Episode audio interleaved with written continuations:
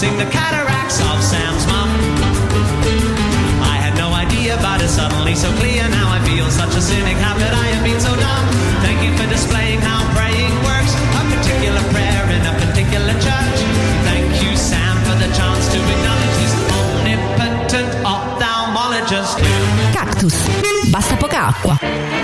Buongiorno umanità in fiore, è giovedì 6 maggio, è maggio, quindi è la stagione dei fiori. In questa puntata la mitica Amens dà il meglio di sé perché forse non tutti sanno che Amenta, fra le sue molteplici virtù, essendo donna di multiforme ingegno, ha trasformato il suo terrazzo nel giardino pensile di Babilonia, non solo raccogliendo piante da ladra di piante qual è in giro per mandroni, accanto ai cassonetti, insomma tutto quello che voi buttate lei lo raccoglie e lo fa rivivere e rifiorire, ma anche conservando spesso le piante che io diciamo insensatamente ho preteso di acquistare per poi eh, coltivare o piantare che sarebbero senz'altro morte come da statistica storica e quindi Daniela le ha salvate, le coltiva nel suo terrazzo. Penso che abbia una serra di orchidee che nel tempo si sono accumulate. E insomma questo, io del pollice verde, anzi del pollice smeraldo di Daniela ho grande ammirazione, non conosco l'invidia quindi posso solo ammirarla e prima o poi non dispero perché non è mai troppo tardi nella vita e non, è inutile dirsi che mh, con un po' di applicazione forse ce la possiamo fare. La pazienza del giardiniere è la eh, puntata che vi presentiamo oggi. Perché mh, mm, vabbè ci sono alcune regole diciamocelo. Cioè anch'io me lo devo ripetere ad alta voce ogni volta. La prima regola che avere anche un minimo pezzo di terra impone è non avere fretta. La famosa pazienza che si esercita come un organo in alcuni mancante. La pazienza che è una virtù guerresca. Vabbè la seconda regola è stupirsi ogni volta non dare niente per scontato e la terza è prendersi cura, che vale appunto per tutti quanti noi umanità in fiore. Siccome fuori è quasi primavera, finalmente è quasi primavera, abbiamo chiesto questa volta a un grandissimo esperto cosa si può coltivare anche semplicemente sul davanzale di una finestra. Quindi con noi abbiamo oggi Matteo Cereda, che è un giovane mm, uomo fondatore di ortodacoltivare.it, attenzione, tutto attaccato ortodacoltivare.it, che è il portale dedicato alla coltivazione biologica più visitato d'Italia non sarà Fedez, ma insomma se la cava anche Matteo. È il socio fondatore di Valle Scuria, che è una società agricola in cui si coltiva zafferano, in quel della Brianza. In questo suo libro, che si intitola Mettete orti sui vostri balconi, eh, Matteo Cereda ci insegna tutti i trucchi, diciamo, prova a insegnare, mi, mi applicherò anch'io, per realizzare questa, mh, mm, questo appunto orto in terrazzo, orto in balcone fatto di insalata, pomodori, erbe aromatiche, fagioli magici, fiori che attirano le api. Ecco, anche se uno non ha un giardino, una terrazza come la maggior parte delle persone non ha, è possibile farlo appunto anche sul davanzale della finestra.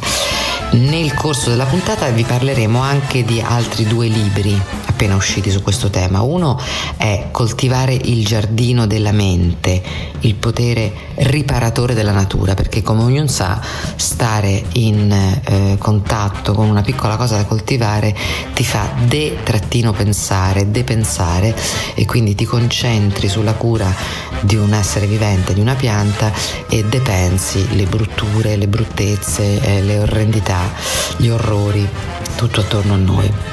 E poi Melissa da Costa che ha scritto i quaderni botanici di Madame Lucie. Naturalmente c'è la playlist di Amenta che in questo caso sono 3 ore 3 di musica ecologica e sostenibile. Non dico chilometro zero perché in questo caso non è possibile, ma mm, eco-sostenibile. Io devo ringraziare naturalmente come sempre il mitico e imprevedibile Nick Di Fino e per la regia e la post-produzione Paola Pagone e Carlo Chicco di RKO, i nostri fratelli baresi. Grazie a tutti ragazzi ovunque voi siate nel mondo, è quasi primavera. Buona settimana.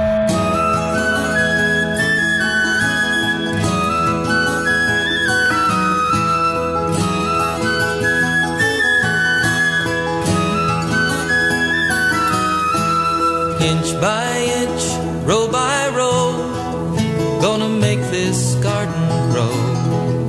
All it takes is a rake and a hoe and a piece of fertile ground.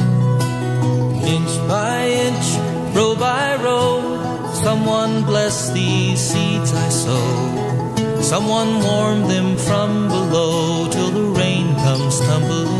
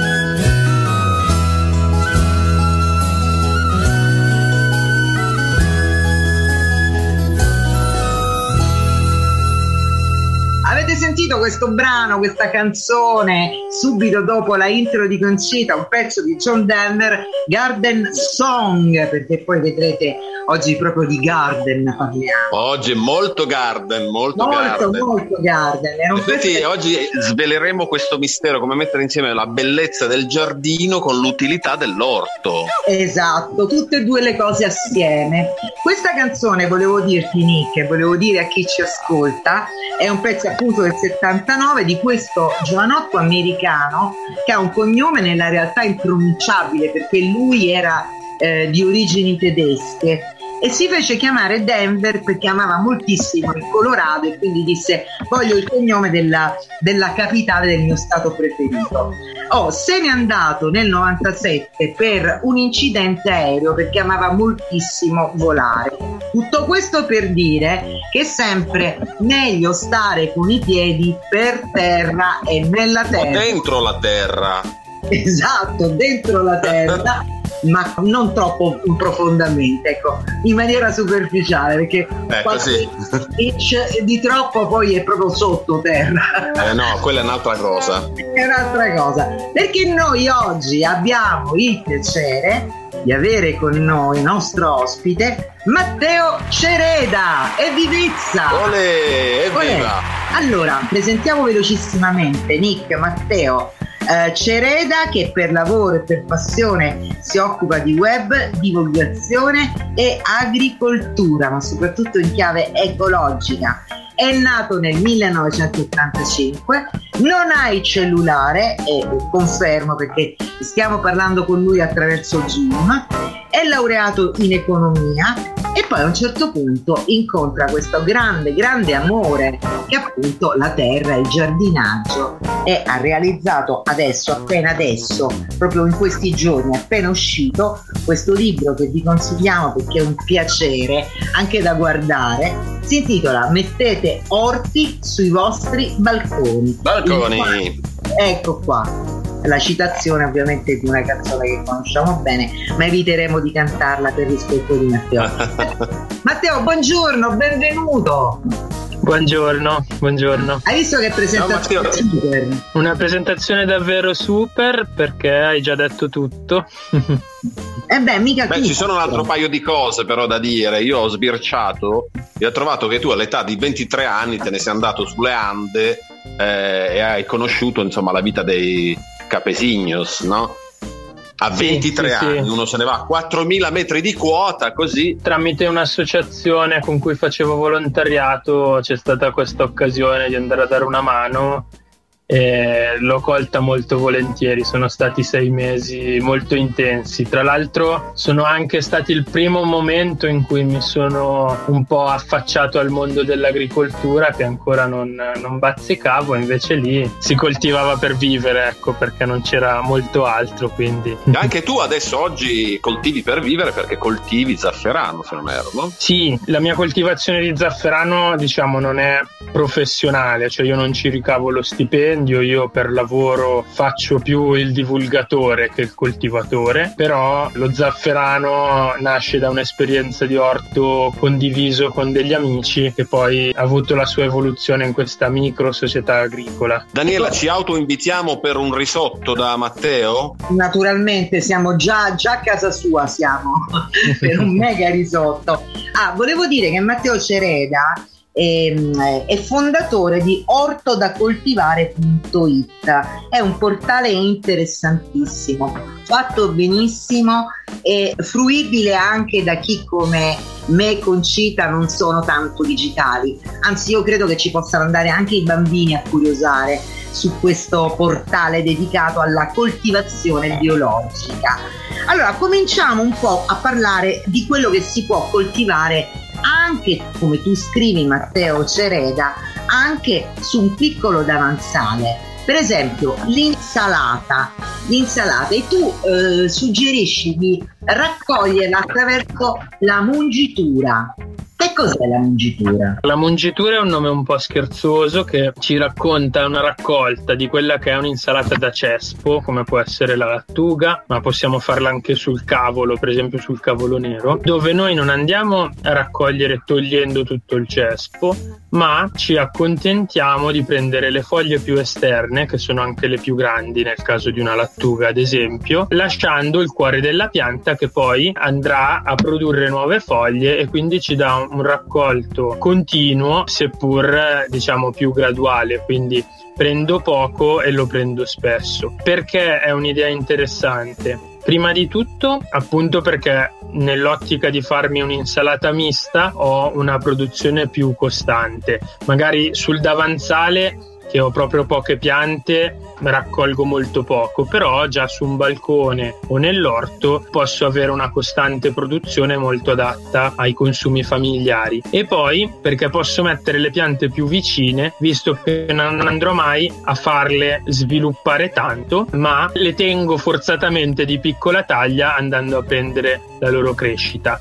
Sul balcone la consiglio anche perché non raccogliendo tutta la pianta ho sempre il vaso verde, quindi quello che diceva all'inizio Nicola di considerare anche il bello, se io raccolgo con questa tecnica della mungitura ho sempre piante, se invece vado a togliere tutto il cespo, ecco che spoglio il mio vaso e quindi perdo quel piacere del verde, insomma, che posso avere quando ho l'insalata sviluppata. Molto interessante. Possiamo dare una dritta mh, del tipo: io stavo per ripiantare la mia lattuga perché vedo che può continuare a crescere. Quindi, che faccio? Gli do un taglietto sotto e la metto nella terra? Così ce l'ho sempre? Sì, nel libro parlo proprio di questo concetto che è dell'orto degli scarti. La parte basale della lattuga può ricacciare e mettere nuove radici e nuove foglie. Consiglio di metterla in acqua all'inizio, quindi in un piattino con un po' d'acqua per favorire meglio l'emissione delle radici e poi in terra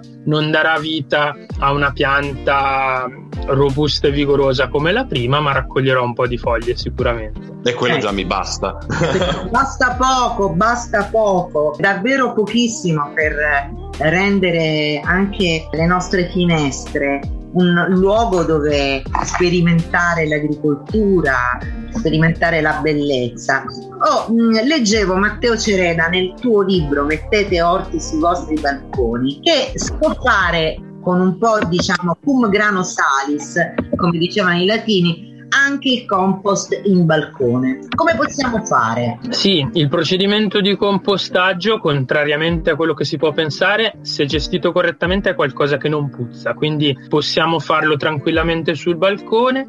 Ci serve una compostiera che è una cosa molto semplice, sostanzialmente un bidoncino in modo da far respirare il materiale all'interno perché tendenzialmente il compost che facciamo in balcone più semplice richiede l'ossigeno nel processo. La cosa importante è dosare il materiale che mettiamo dentro in maniera equilibrata, cioè ho del materiale che definiamo più verde, come possono essere gli scarti di verdura che produrrò in cucina, diciamo, che è molto ricco di azoto, molto umido e tende a sviluppare anche marcescenze che sono quelle che poi attirano insetti, provocano puzze. Devo bilanciarla con del materiale più secco, come possono essere foglie secche, ramaglie triturate un po' di carta cartone non patinati o non eh, con inchiostri, insomma, tossici. Ecco, questo materiale praticamente va a bilanciare il rapporto tra carbonio e azoto che permette ai vari microorganismi decompositori di fare un compostaggio sano. L'altra cosa che c'è bisogno sono questi microorganismi. Non serve necessariamente apportarli con degli attivatori di compost come quelli che vendono, ma una volta che abbiamo avviato il nostro processo basta lasciare un po' del compost precedente che contiene già i microorganismi e quindi attiva tutto in tempi rapidi.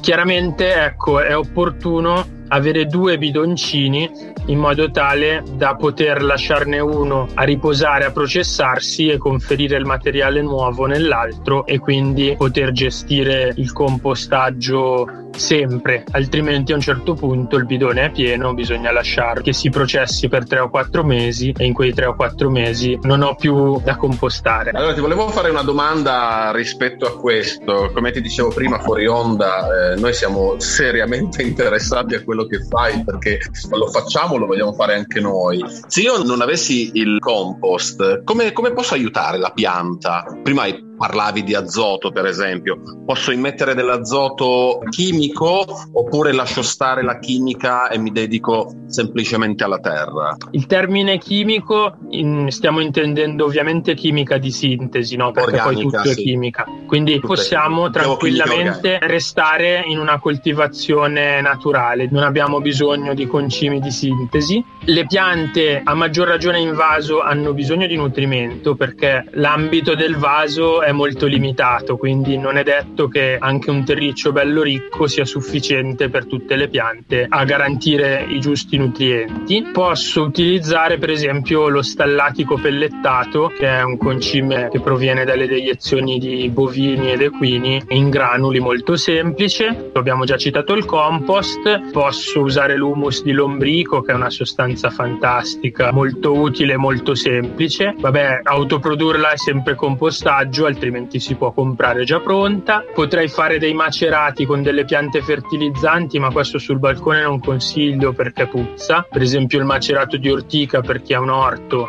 è un vero concentrato di elementi utili che si può autoprodurre in maniera semplicissima, però fa una puzza terribile sul balcone, potrebbe darci problemi con i vicini e con i familiari. Lo trovo ovunque. Il macerato, macerato di ortica, di ortica l'humus sì, di lombrico, sì, l'humus di lombrico si trova facilmente come prodotto proprio, diciamo. Il macerato di ortica anche si può trovare, chi ne ha la possibilità lo autoproduca perché le ortiche si trovano ovunque e basta lasciarle in acqua, macerare una settimana, dieci giorni, poi filtrare e si ha il macerato fertilizzante. Detto questo, voilà. anche concimi biologici, liquidi ottenuti magari da Burlanda e altri materiali naturali si trovano in commercio e tendenzialmente vanno bene. Attenzione a non esagerare col concime perché può fare problema anche quello. E come no, può ucciderle le piante se non dato con, con attenzione. Senti, eh, io ho un problema, ma non credo di essere la sola con i limoni. Io abito a Roma, ho un sacco di piante di limone.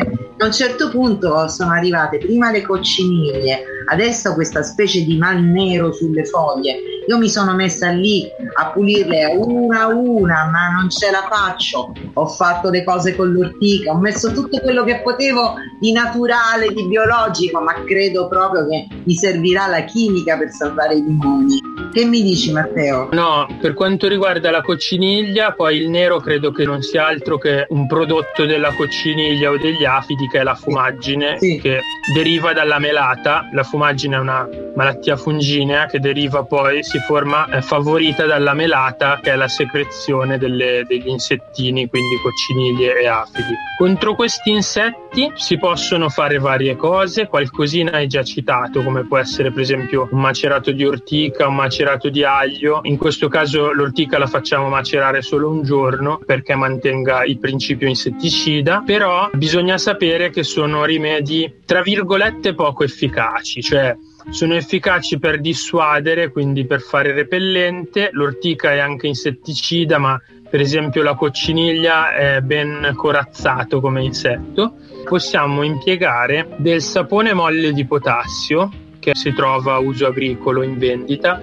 oppure anche usare del sapone di Marsiglia che sciolto in acqua fa una soluzione con cui trattare la pianta irrorandola ben bene che agisce sugli insetti per soffocamento cioè crea una patina che li ricopre e li eliminiamo senza usare nessun veleno. Il sapone di Marsiglia chiaramente non deve essere aromatizzato con strane sostanze, ma deve essere sapone puro ed è un prodotto naturale, tra l'altro consentito anche in agricoltura biologica. Possiamo usare quello per, per i limoni, funziona molto bene, anche se bisogna comunque ripassarlo, quindi dopo una settimana, dieci giorni fare un secondo trattamento, perché c'è sempre qualche insettino che tra le pieghe delle foglie della pianta se la cava e poi gli insetti sappiamo che sono veloci a proliferare. Allora ci provo e poi ti faccio sapere. Intanto ci ascoltiamo un'altra canzone che ha qualche legame con questa puntata. È un pezzo di The Might Be Giants, si intitola Bird Single Soul. Loro sono due americani matti completi, molto molto divertenti. Questa canzone parla di una gabbietta di uccelli da mettere eh, sull'anima, ma cita anche le api e di api ora parleremo con Matteo.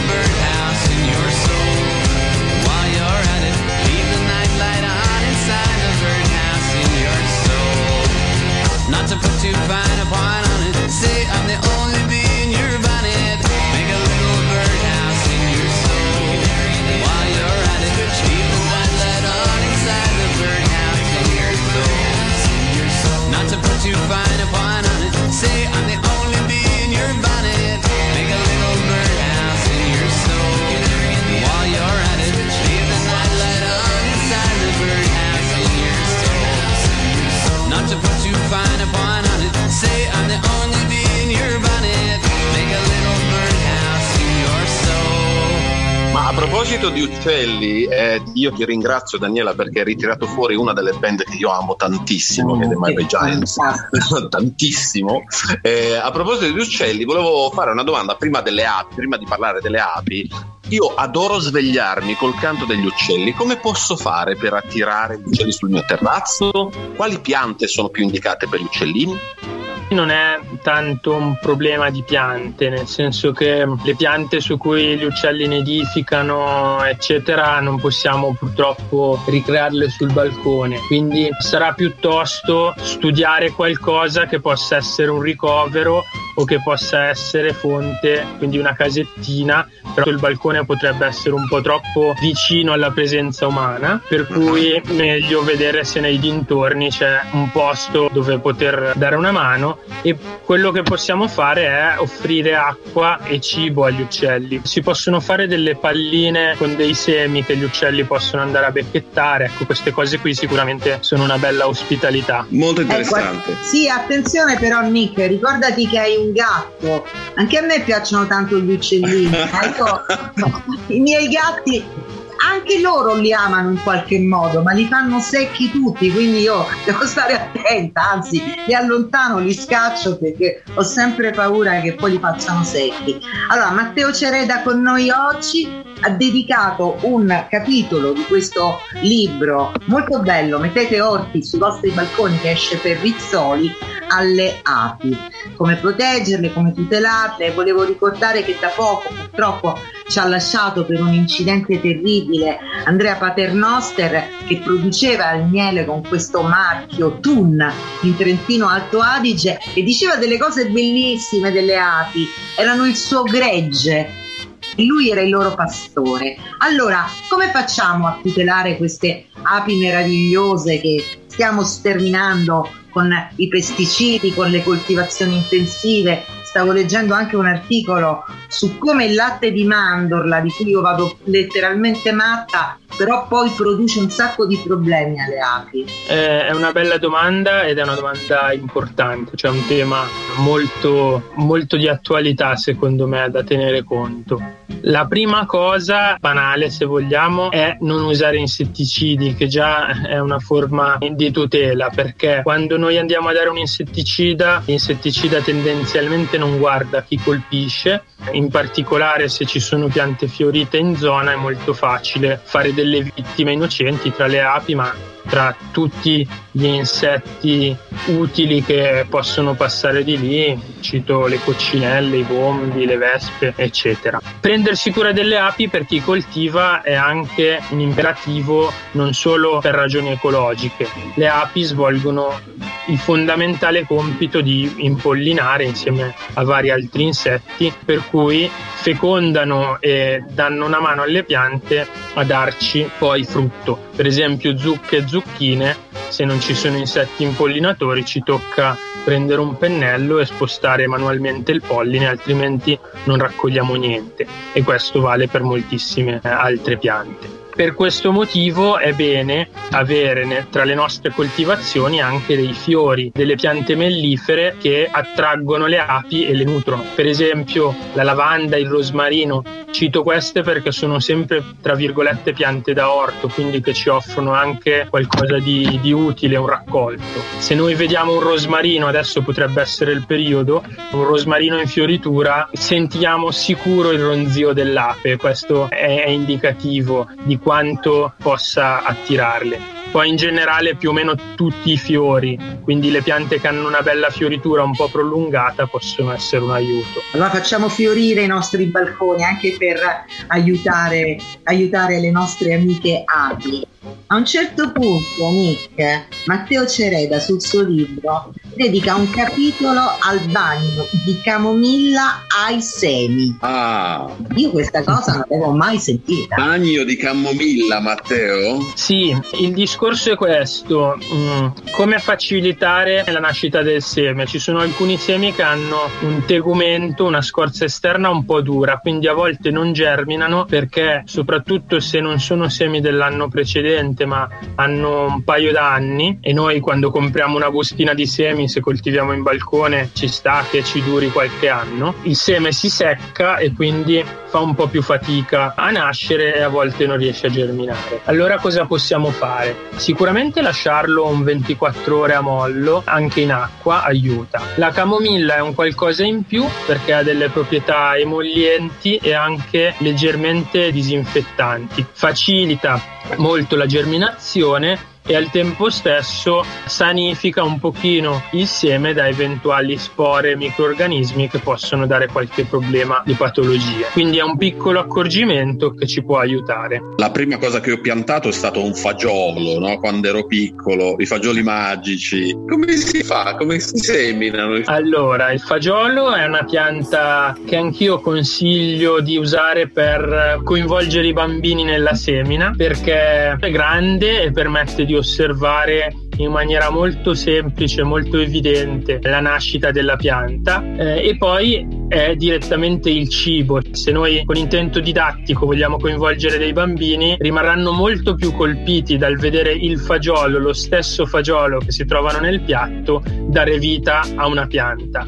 Quindi è davvero qualcosa di, di magico, senza contare la storia, la fiaba tradizionale, insomma, di, Jack piaba, sì. e il fagiolo magico. Per, per seminarlo sì, sì, basta, basta molto semplicemente un vasetto che può essere un vasetto dello yogurt se vogliamo riciclare che foriamo sul fondo, riempiamo di terriccio a un paio di centimetri di profondità, ci mettiamo il nostro fagiolo e poi teniamo umido e caldo, quindi dipende se scegliamo la stagione giusta va benissimo lasciarlo fuori al sole, altrimenti dobbiamo curare un po' le temperature notturne. Se vogliamo vedere meglio questa cosa perché ci interessa soprattutto per l'esperienza più che per avere la piantina, possiamo usare dei batuffoli di cotone in modo tale che facciamo nascere il fagiolo a vista, diciamo, la, la, germinazione avviene allo scoperto e vediamo proprio quello che succede. La magia della vita in un fagiolo, straordinario. Sì, sì, sì davvero. Molto educativo, molto molto educativo. Quando io andavo a scuola, quando ero piccola, quindi nel Pleistocene, questa idea dell'appunto dei fagioli nel, nel cotone,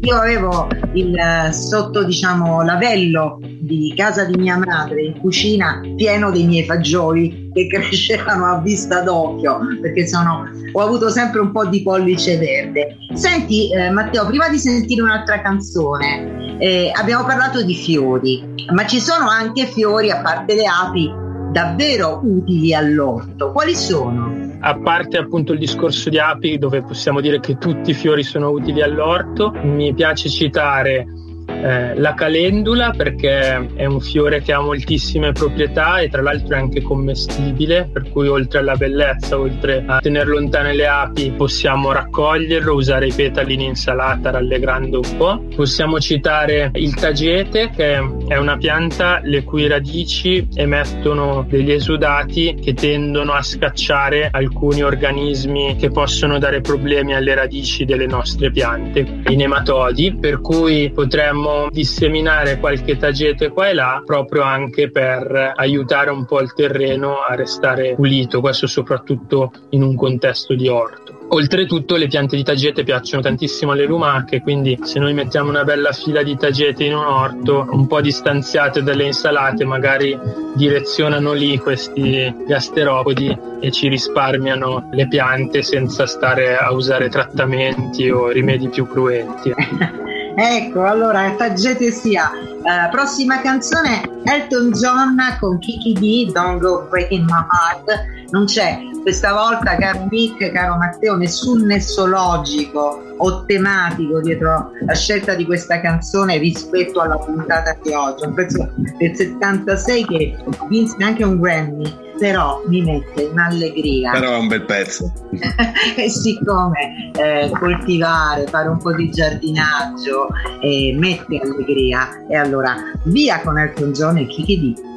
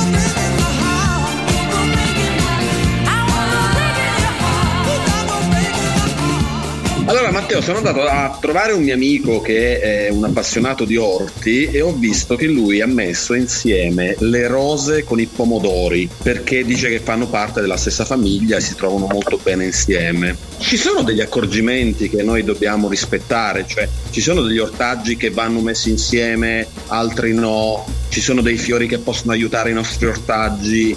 Assolutamente sì. Prima di tutto una questione generale di approccio la biodiversità è sempre un qualcosa di positivo. Cioè, se noi pensiamo a un orto, a un balcone ricco di piante diverse, è chiaro che si crea un ambiente favorevole alla presenza di più forme di vita differenti, mentre se ci fosse un'unica coltura sarebbe un ambiente favorevole ai parassiti di quella coltura che troverebbero irresistibile stabilirsi lì. Quando le coltivazioni nell'agricoltura industrializzata, chiamiamola, chiamiamola, prevedono ettari di un solo prodotto, di una sola pianta, già prevedono anche pesticidi per sconfiggere i parassiti. Invece se attiviamo delle sinergie tra piante diverse, riusciamo anche ad avere meno problemi. Qualche esempio rapido, eh, la cipolla e la carota sono due piante che stanno benissimo insieme perché la cipolla ha un'essenza che repelle la mosca che aggredisce la carota e viceversa la carota ce l'ha verso verso la mosca che va sulle cipolle. Una sinergia in questo caso addirittura a due vie.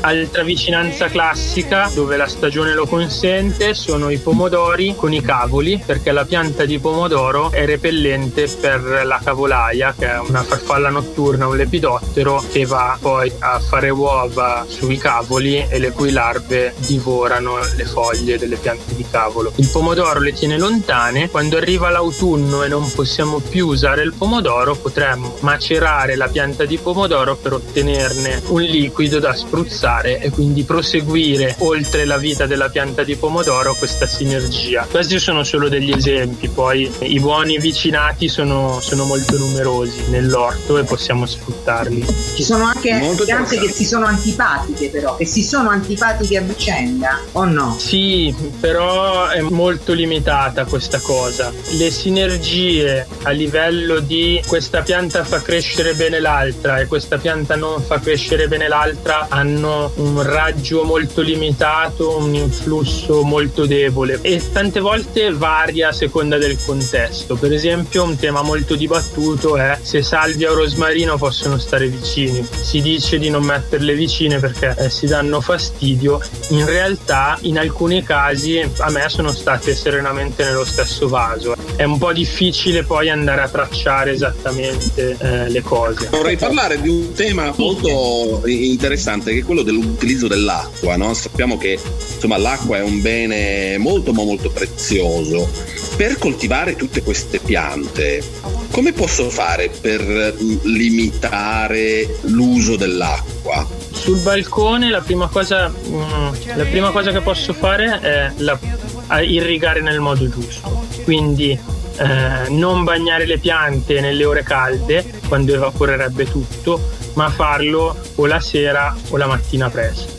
Un altro accorgimento molto importante eh, può essere nel vaso, cioè più il vaso è traspirante e più perderò acqua, anche se il fatto che sia traspirante è positivo per varie ragioni, non bisogna esagerare. Poi posso impiegare, questo nell'orto è veramente un must, ma anche sul balcone è utile, la pacciamatura, cioè coprire il terreno intorno alle piante, ad esempio con della paglia, in modo tale che si limiti l'evaporazione e quindi risparmiamo acqua. Magari anche recuperare l'acqua dal, dai canali di scolo, no? L'acqua sì, piovana, sì, l'acqua piovana dove, è possibile farlo va, va, benissimo, certo. E poi soprattutto fa bene ad alcune piante, perché per esempio eh, parlo di piante da balcone, eh, piante da esterno, ma anche da interno, per esempio le acidofile, eh, la gardenia, per dirne una L'acqua per esempio di Roma così calcarea le fa male, invece l'acqua della pioggia che distillata in qualche modo eh, le, l'aiuta, la sostiene, eh, ne migliora eh, la struttura e la fa fiorire. Eh, dunque, l'ultima cosa, Matteo Cereda, poi ti lasciamo. C'è tutta questa, insomma, sulla facciamatura ci sono bellissime, bellissime anche filosofiche interpretazioni la rivoluzione del filo d'erba, no? come come appunto un filo d'erba poi può aiutare le nostre piante a crescere, a svilupparsi meglio. L'uso dell'acqua, noi abbiamo un programma che si chiama Cactus, basta poca acqua e abbiamo una comune eh, soprattutto di appassionati di cactacee e di succulente per cui stiamo invitandoli a nozze assolutamente. E ti volevo dire tutta questa nuova un po' moda anche perché poi purtroppo nel, nel, soprattutto nel giardinaggio ci sono queste tendenze questa del giardino verticale Ecco, però il giardino verticale per chi non ha spazio può essere l'unica soluzione talvolta. Tu che ne pensi? Già coltivare il balcone è qualcosa di molto più artificiale rispetto che farlo in campo. Però è evidente che chi non ha possibilità può sperimentare. Quando andiamo sul balcone lo spazio è poco, vale la pena inventarsi questa cosa di cercare di sfruttarlo anche in altezza, quindi ben venga cercare di fare un orto verticale. Non mi piace l'idea invece di vertical farming eh, intensivo dove vado a coltivare coltivare in dei capannoni perché quello lo ritengo un'aberrazione dal punto di vista ecologico e anche di vita, diciamo. Però un piccolo orto verticale sul balcone invece è un buon modo per impiegare il poco spazio che c'è in modo produttivo. Saranno dei contenitori piccoli, quindi ci mettiamo le fragole, ci mettiamo le insalate, piante che si accontentano di poco spazio e possiamo farci una bella coltivazione su più livelli. Allora, grazie Matteo Chereda, grazie davvero per essere stato con noi. Noi ti salutiamo con una canzone non credo tu conosca, una canzone vecchissima del 77 di Angelo Branduardi che in pieni anni di piombo scrisse invece questo disco, La pulce d'acqua, dedicata alla natura. C'è questa canzone veramente molto bella, si intitola Il ciliegio, eh, che è un po' un omaggio alla pazienza del, del giardiniere eh, La pazienza del giardiniere è un libro di Paolo Peirone, ma eh, come sappiamo anche noi che in maniera come dire empirica cerchiamo di fare belli i nostri balconi eh, il migliore fertilizzante dell'ombra del giardiniere. Allora prima di salutare voglio ricordare il libro di Matteo Cereda che si chiama Mettete orti sui vostri balconi il suo sito si chiama ortodacoltivare.it ricordiamoci tutti che coltivare il proprio cibo equivale a stampare la propria moneta. È così grazie Matteo ciao. Grazie Matteo. Grazie a voi grazie a voi un saluto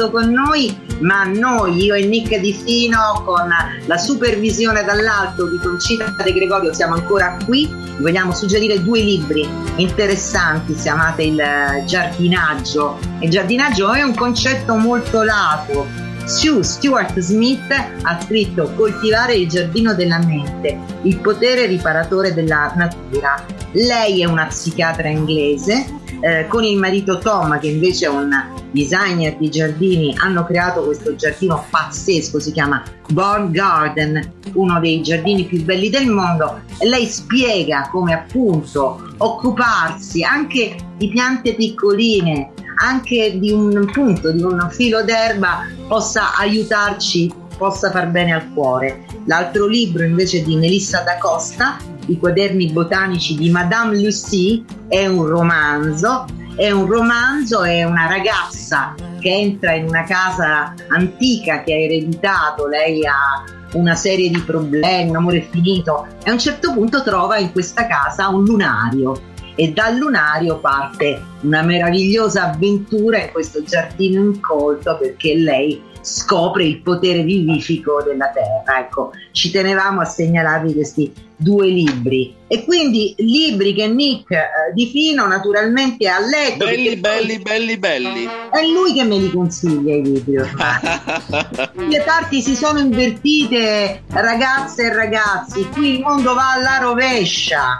Ma vedi allora. che io non parlo solamente di altissima tecnologia a me piacciono anche le cose un po' più terra terra nella terra. È vero è vero Abbiamo iniziato tutti con i fagioli magici, poi abbiamo proseguito con il basilico, adesso c'è chi coltiva orchidee, chi coltiva sogni, chi coltiva quello che gli pare. Sarebbe bello così anche fare una bella campagna antiproibizionista perché ce lo meritiamo, se lo merita questo paese. Arriveremo, arriveremo, sicuramente arriveremo. Consegna, come dire, la cannabis alle mafie. Allora, noi ringraziamo ovviamente Concita. Ciao Conci! Ciao Concita! Ringraziamo Paola Padrone, senza la quale tutto questo non sarebbe possibile, Carlo Chicco, RKO, la nostra comune, voi che avete avuto il piacere e l'onore di stare con noi contraccambiati di cuore. Vi lasciamo con una canzone bellissima, ci vuole un fiore, del 74, una canzone scritta da Gianni Rodari con Sergio Endrigo e il maestro Luis Bacalo, una meraviglia. Fare l'albero ci vuole. Le cose d'ogni giorno raccontano segreti a chi le sa guardare ed ascoltare. Per fare un tavolo ci vuole il legno per fare il legno ci vuole l'albero, per fare l'albero ci vuole il seme, per fare il seme